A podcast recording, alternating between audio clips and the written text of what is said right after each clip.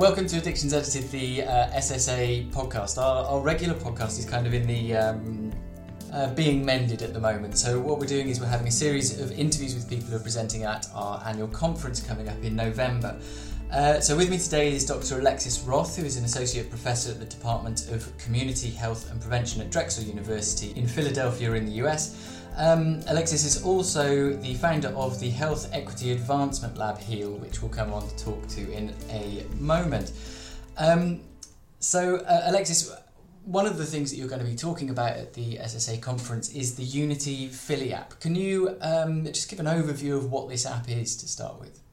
Yeah, I think it's also probably important to lay a little bit of like backstory, which is to note that, you know, there is an unprecedented number of opioid related overdoses that are happening worldwide.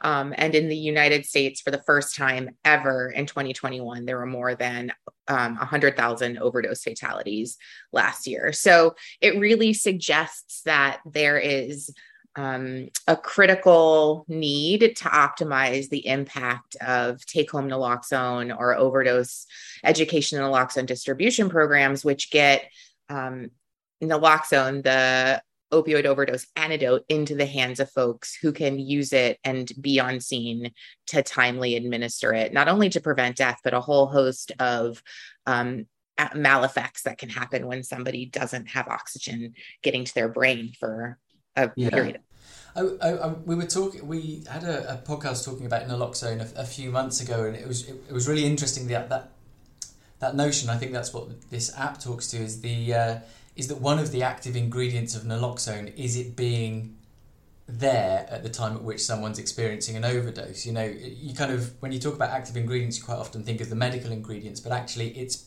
presence is one of the most substantial kind of uh, important and, and, and difficult things to guarantee. Absolutely, right? We often focus on how many, you know, uh, doses of naloxone have been distributed, but we don't necessarily focus on the time varying covariates of when people possess the naloxone and or carry it on them. And as you mentioned, those are all critical determinants of having it available when it's needed yeah so to, to answer your first question which is to say like why is unity philly important? So unity philly was designed to sort of address that issue that we need timely we need folks who are available at all hours to administer naloxone in a timely manner. So we um, worked with folks who use opioids to create um, an app and to develop uh, an emergency response community of concerned citizens, some folks who used illicit opioids and some who did not, who lived in the Kensington neighborhood of Philadelphia, which is our epicenter for the overdose crisis. Um, we enrolled about 112 people who said, Yes, I'll carry naloxone. And then they used an app um, to signal when they might um, see somebody who could benefit from a dose and they either needed support didn't have it on them etc and then when people on the receiving end of the app got that alert people would then um, go to that emergency to try and facilitate administration of narcan the app itself, the development of that app is absolutely amazing. Um, but there's so many other amazing things that kind of go around it. Um, so, firstly, and I think kind of you know, might as well go chronologically. Can you talk us through some of the uh, the consultations that you had with people who use drugs, people who would be willing to carry naloxone? Because you know, obviously, without that kind of user data, you can't then build the app. So, so, so that as a starting point, what kind of um, what kind of questions did you ask? I suppose. Yeah, I mean, as a starting point, we we were able to capitalize on a long-standing partnership that we had with Prevention Point Philadelphia, which is the largest syringe services program um, in the Mid Atlantic. They serve over twenty thousand folks who use opioids every year. It's just a massive harm reduction agency, and we worked to recruit some of their staff, their medical providers, and their clients to participate in a series of focus groups where we ask their opinions about the apps, what some might be some of the facilitators and barriers to using that app. um, and their general, you know, acceptability and willingness to participate in something like that. With this goal of trying to understand like the technological components, like how simple would it be, but what were the other more um, like trust facing components or community facing components because people have had um, a lot of stigmatizing potentially harmful relationships with people who have reversed them in the past, whether it's someone who's stolen from them or they've been afraid, fearful of the police for showing up if they had an, a pre existing warrant or something like that. So there's a lot of concerns that we needed to try to attend to, which we did um, our best using this consumer driven design process that was led by Dr. Gabriela Marcu at um, University of Michigan. So, so in that process, um, you then have a, you know, presumably you, you have this kind of um, this design, this idea, this innovation of, of an app that will put people in contact with each other.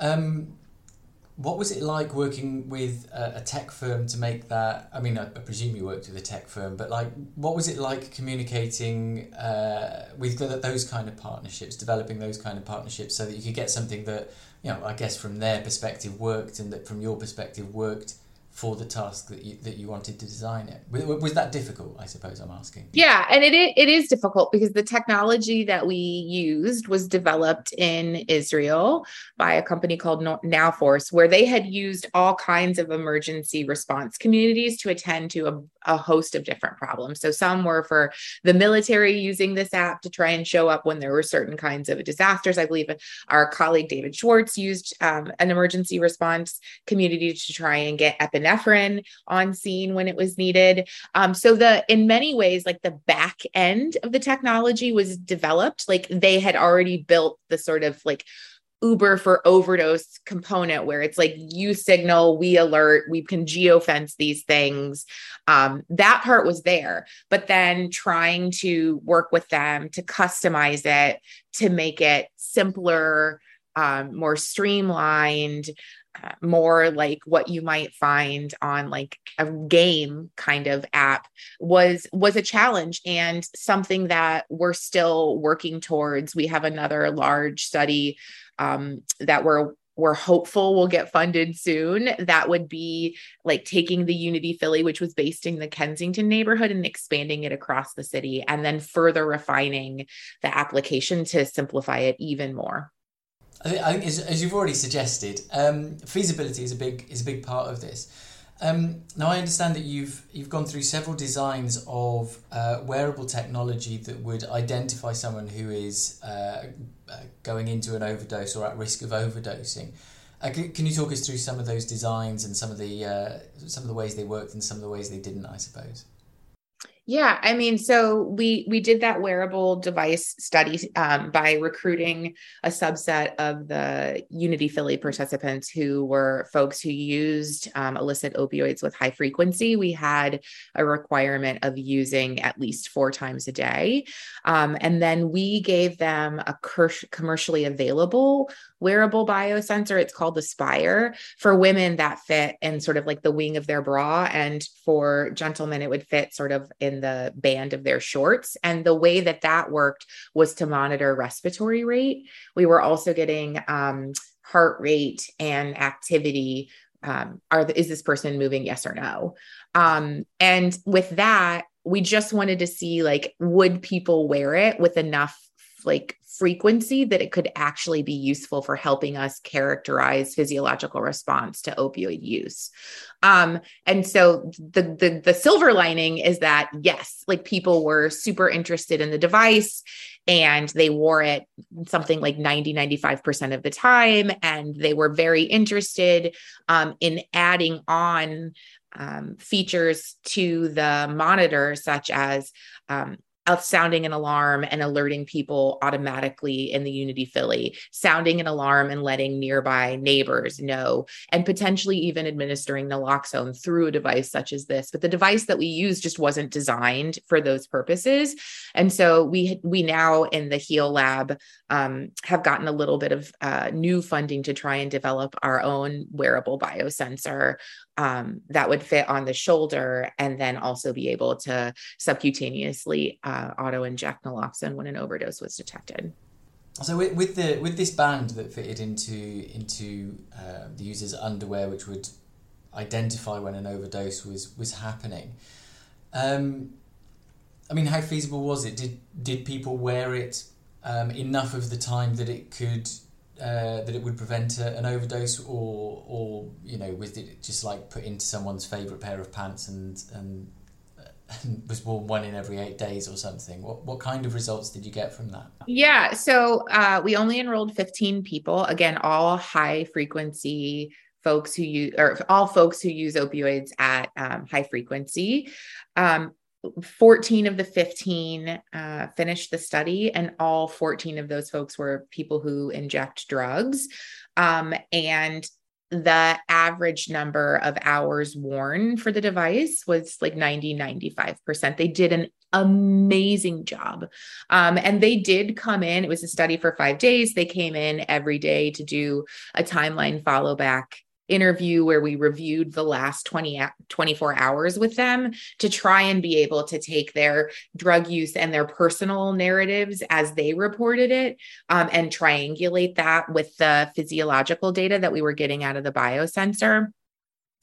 Um, so highly feasible highly acceptable. The device just wasn't designed to do what we wanted it to do. We needed something that would allow them to indicate when they were um, using drugs. Because, for example, um, if I asked you, how many cups of coffee did you have yesterday. I mean, unless you're very regimented, but like, where were you and who were you with and what were you doing and what were you thinking and how did you prepare your coffee? I mean, those things can vary, right? And so the same thing is true. It's like we've got these habituated behaviors, but they're not exactly the same, right? And so that's why like data collection methods that can can can collect like highly contextual information are are so important, especially as it relates to optimizing the way in which overdose um, education and naloxone distribution programs are working, right? Like these kinds of information around how frequently are people experiencing like significant respiratory depression right because it's not just about the fatal overdoses it's trying to categorize all of the all of the steps along the way um, mm-hmm. so i think there's a lot of ways in which these devices could be harnessed and utilized to prevent opioid overdoses especially the 52% of overdoses that happen in the united states when people use alone right like mm-hmm. no matter how good of a job we do with oend programs people are still using alone for a whole host of reasons. And in settings where legal supply isn't legal where safer supply isn't legally permissible where safer consumption isn't legally permissible then we need to pursue like other routes um, especially given we don't control the drug market. And so folks are making rational decisions about how and when and why they're using their drugs and preparing their drugs. And then they get served something that they didn't request. And that's when, very frequently, when opioid overdoses happen. Um, so I think you, have you've, you've suggested some of the, uh, the issues for the future and about having a, a wearable device that will will detect uh, an overdose and administer naloxone, which, which sounds amazing. Um, what are your what are your next steps? What are the next parts of this that you're that you're working on like currently? Yeah. So Steve Lankenau and David Schwartz are the PIs on, we call it Unity Philly 2.0, which would be a three neighborhood study in Philadelphia with the goal of then making something that could be utilized elsewhere. So we would start by enrolling a, a cohort of, of people who, a much larger cohort of people who would be trained on how to use the Unity Philly 2.0 app. And then we would open it up for larger consumption to see how many people in the city are actually interested in participating in this kind of an emergency response community and making it more of a like implementation style effectiveness trial. Um, so that that's what we're trying to do in that space. And then with my partners at the University of Pennsylvania, we're working on the wearable devices that have the potential to uh, detect opioid overdose and then auto inject naloxone with like an end goal of being about well how could we do a better wake up like do we have to give somebody a huge bolus of naloxone? Could we titrate it up? Could we deliver it with comfort meds? And is there a way to then try and get somebody who just had like this horrible shock of naloxone potentially linked up to something like a macro dose of buprenorphine um, because that's when you're best able to start treatment when you've got all of the opioids uh, removed from your mu receptors, right? Or the majority. So there's like a lot of ways in which uh, I think technology, when done tastefully in cons- consultation with folks who would be the end users of these products um, and develop to respond to their concerns, their needs, the ways in which they would wear the devices, when they wouldn't want to wear the devices, like all of that. If you can do the community facing um, design, then they have a lot of potential. So it's amazing work for so many reasons. I, I think the fact that it's that you're working with communities and it really kind of uh, borders the borders, it, it mixes that kind of pure research as, along with kind of feasibility and implementation. This is about not just whether something uh, works when isolated, it's about whether something works in context and building the research into those contexts, which I think is, is an incredibly underused method in, in addiction research. So it's really, great to hear you talk about that and, and so glad you're going to be talking about that at the conference. Um, with the kind of self injecting uh, thing. Have you? It's a tedious and fairly old argument, but have you had any resistance from people who fear that this might encourage people to uh, be less careful with when injecting opioids? I mean, people love to talk about risk compensation, right? They like to talk about it for birth control and for pre exposure prophylaxis. Um, and, there is some truth in some contexts, right? Um, if, for example, you could have more sexual pleasure by not wearing a condom, like those are, again, rational decisions. But we're talking about an instance in which people are weighing getting a little bit extra well, right? Because for most folks who are living with serious active addiction, they're not getting the crazy euphoria that they may have once gotten. They're getting well versus overdose and dying. That's just not, it doesn't relate in, from my perspective and through my conversations with people in that same way right like people that's not the that's not the decision that people are making i think the the the the, the pushback that we tend to get from folks is that people who use drugs just don't care that they don't care about the fact that they might overdose that they're not going to be willing to wear these devices that um that working towards helping their friends and or themselves is not something that's important to them and that's not congruent with any conversation that I've ever had. People are incredibly altruistic and they like to use this expertise that is like shunned constantly to then help pay it forward to people whether it's to pre- prevent someone from going down that same road or to help them once they're there.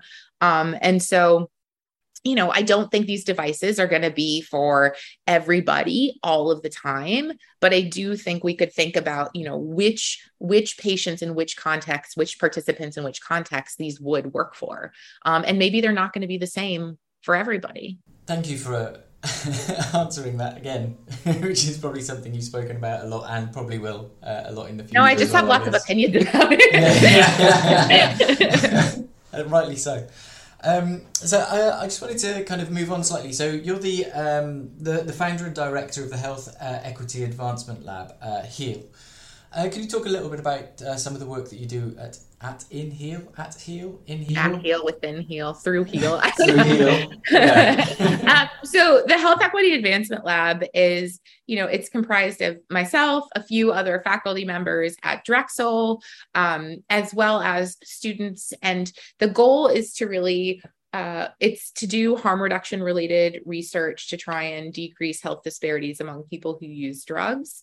Um, and a key component is focusing on training students to be able to do culturally competent research and public health work in community with the agencies and the end users of whatever intervention or program that they're working on uh, with the goal of thinking about you know how can we co-create interventions that will be acceptable to the people who have to deliver them and the people who might receive them so they ultimately end up being a little bit more sustainable dr alexis roth really looking forward to seeing your presentation on, on this and uh, your work on the unity philly app it's fascinating and incredibly important work um, for now, though, uh, thank you so much for your time. Yeah, thank you so much. I look forward to seeing you in Bristol.